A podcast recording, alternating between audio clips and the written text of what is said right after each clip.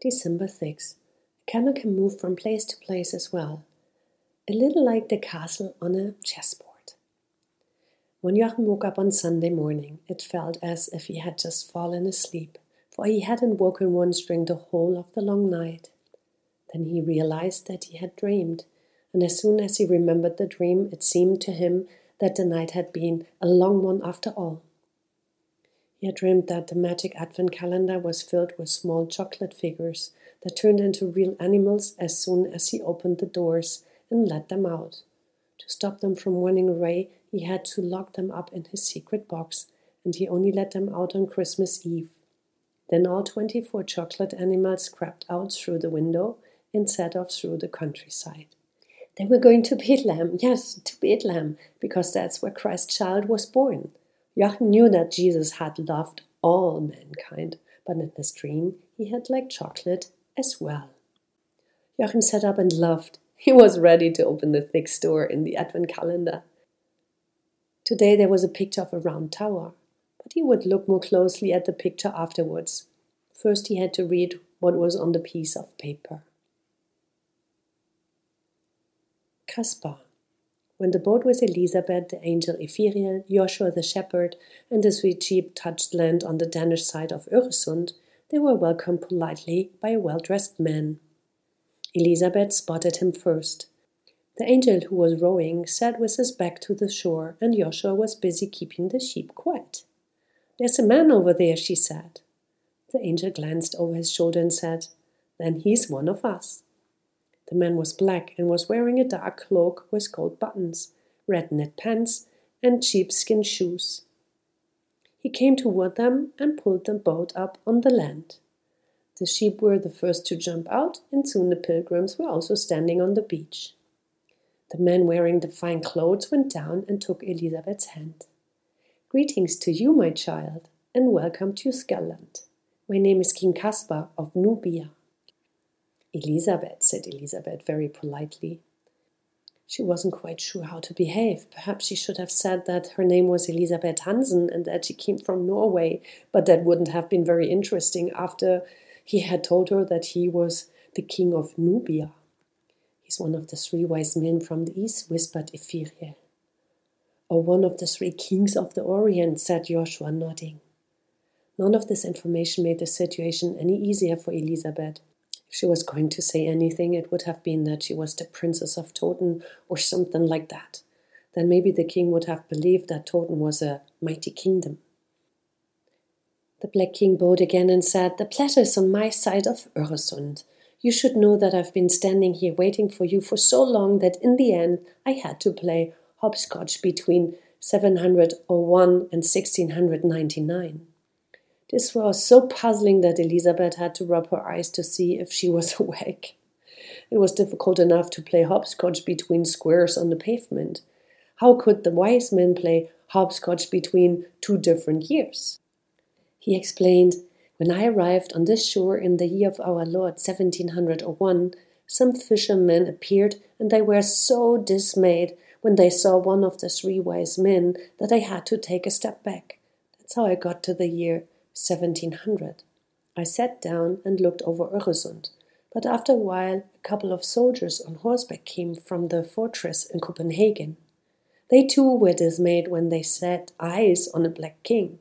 You see, at the moment I'm the only black man in the whole of Denmark, at least the only one who is a king of the Orient besides. That sort of thing attracts attention, my friends. People find it hard to become used to something completely different, so I hurried back to the year 1699, and since then I have been waiting here. I have seen neither man nor beast, and I have no need to hide from sun and moon, or from the stars in heaven. For the stars in heaven are so close to God that they would never permit themselves to gossip about the life of humans on earth. Elizabeth didn't know whether she understood everything he said, but she did see that she was talking to a real wise man he was so wise that she didn't know where to look. So it was a great relief for her when at least the shepherd thumped his crock on the ground and said, To Bethlehem, let's go to Bethlehem. The little procession moved off again, the three sheep first, Joshua and Caspar, the Black King next, Elizabeth, and Ephiriel last. They leaped along broad cobbled streets in a big city. Ephiriel explained that it was Copenhagen, the king's city. It was so clearly in the morning that the streets were almost deserted. Elizabeth thought it was nice to see such a big city without any cars. But you had to put up with the horse droppings that were fertilizing the streets. Elizabeth was used to seeing that only when she visited her cousins at Toten. The time is 1648, announced the angel Ephiriel. It's the last year of Christian IV. He became king of Denmark and Norway when he was still a child, and that was many years ago. Of Norway too? asked Elizabeth. Of Norway too, yes, because Norway is part of Denmark at this time. It was Christian IV who founded Kristiansand and Kongsberg, and he gave Oslo the name Christiania. He's very fond of Norway and has visited the country often.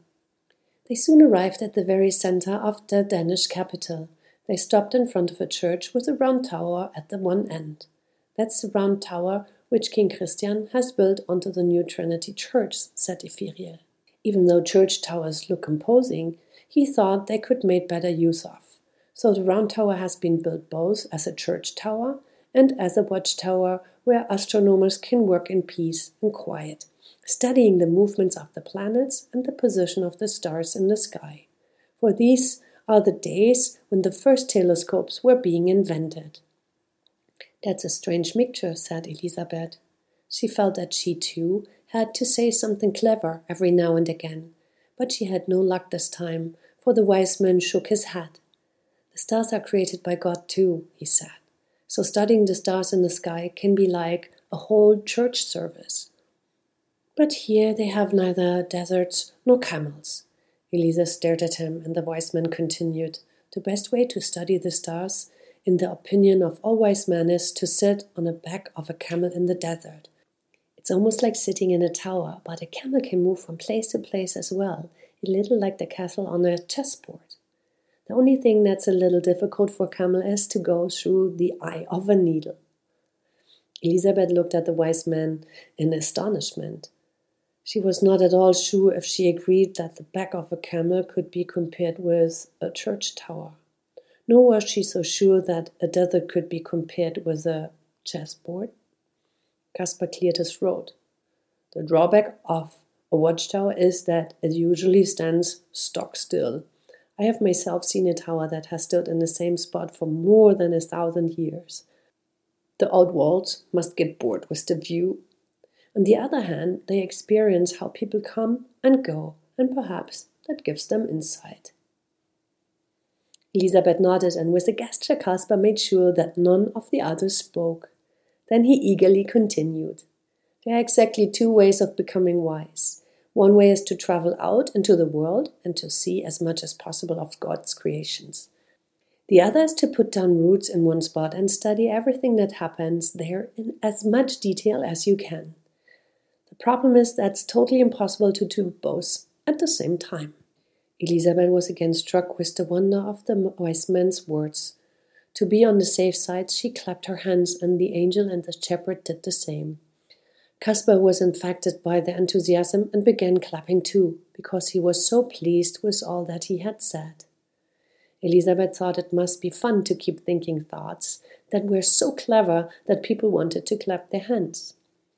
It was as if the wise man had read her thoughts. He said, Thinking clever thoughts is almost like being at a circus. And I don't mean a circus with clowns or elephants, but a real thinking circus let it be said once and for all, however, I'm grateful to all clowns and elephants for their attention. Joshua thumped his crock on the cobblestone. To Bethlehem, he said, to Bethlehem. The procession began to move along the streets again, the sheep first, the shepherd, the wise man, the angel, and Elizabeth following. Through the city and out to the country they went, between swaying wheat fields and cool, leafy woods. Elizabeth thought Denmark was a very flat country. It seemed to be extra flat because she could see no tall buildings. The only things that pointed up occasionally were the churches they passed. All of them had built in honor of a little child who once upon a time was born in Bethlehem. They saw the sea in the distance and came down to a small town called Korsor, which lay beside the Great Belt, the broad sound between Sjaland and Fyn. The people in the small town almost fell over when they glimpsed the astonishing procession, but their terror lasted only a short time. For the next moment, the procession had moved one or two weeks back in history of the town. Then there were other people who glimpsed the pilgrimage for a second or two. That's why there was continual talk of angels at that time. Joshua pointed to a large rowboat at the water edge.